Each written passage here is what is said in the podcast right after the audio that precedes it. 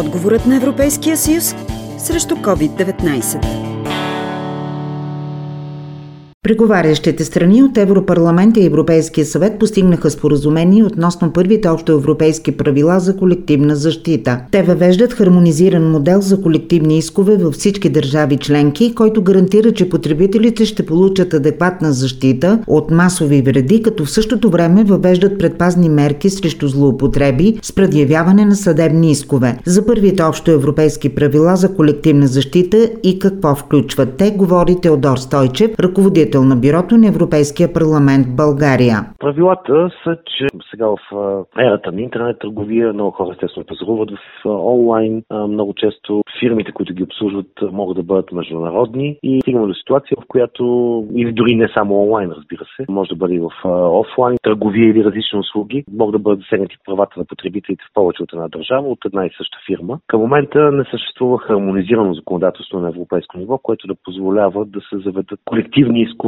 от повече от една държава, така че ако потребители са ощетени в различни сфери в дадени държави в Европейския съюз, да могат да водят общо дело срещу компанията, която е нарушила техните права и съответно имат и такива национални органи, които да спомагат за това дело. Така че това ще бъде възможно в бъдеще. И предисторията, например, че покрай скандала с Volkswagen и с различните емисии, които се излучва, както стана ясно, с манипулираните данни за някои превозни средства преди години. Всъщност, че тогава няма такава обща процедура, която може да действа на европейско ниво. Тогава съответно Европейската комисия издаде своя предложение как да бъдат разрешени колективните искове в целия Европейски съюз. Имаше процес на обсъждане, естествено, на законодателното предложение. В момента Европейския парламент и съвета на министри постигнаха съгласие по крайния текст, който предстои да влезе в сила. Как тези правила могат да бъдат транспонирани към нашите национални закони? Какво да очакваме и ще подобри ли тази директива функционирането на вътрешния пазар? На вътрешния пазар в Европейския съюз сигурно ще го подобри, защото просто такъв механизъм липсваше към момента и се вижда, че наистина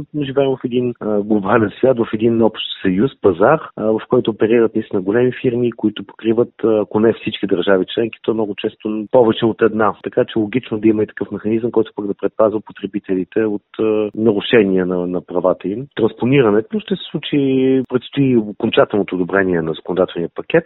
Това вече текстът е съгласуван, просто предстои формалното му одобрение от страна на съвета на министрите и на Европейския парламент. Като след това ще има 2 години, които всяка една държава членка на Европейския съюз, включително и България, ще могат да адаптират своето национално законодателство към изискванията на това европейско законодателство и след това в следващите 6 месеца са тези 2 години и трябва вече да започнат да прилагат новите правила. Целта на директивата е да се постигне баланс между легитимната защита на интересите на потребителите и необходимостта от правна сигурност за бизнеса. Това законодателство дава нови правила на потребителите в ежедневието им и показва, че Европа може да промени нещата. Ясно е, че когато имаме срещу себе си големи мултинационални компании, няма как един отделен човек да се бори за защита на правата си. Очевидно е, че има нужда от обединение на хора, които имат един и същи интерес и проблем с въпросните компании, казва Ваня Григорова, икономист и представител на КАТЕ подкрепа. В този смисъл смятам, че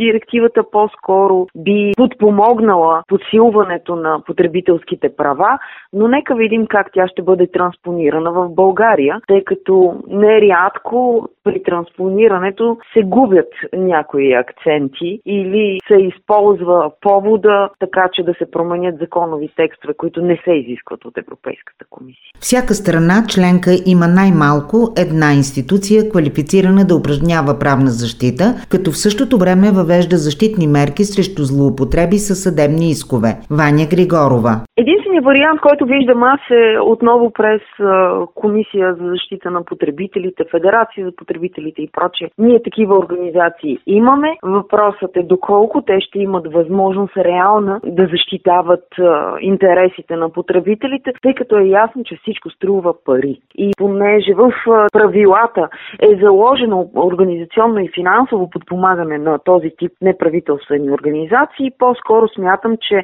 ако то е адекватно, ще ще има полза от това. Но нека да направя едно сравнение. Това, което правим в рамките на синдикатите, конкретно на КАТЕ подкрепа, е именно това. Обединяване на хора, които имат едни и същи интереси, така че да могат колективно да ги защитават. Това е основен принцип, когато малкия се изправя срещу големия. По темата работи Лалка Радкова.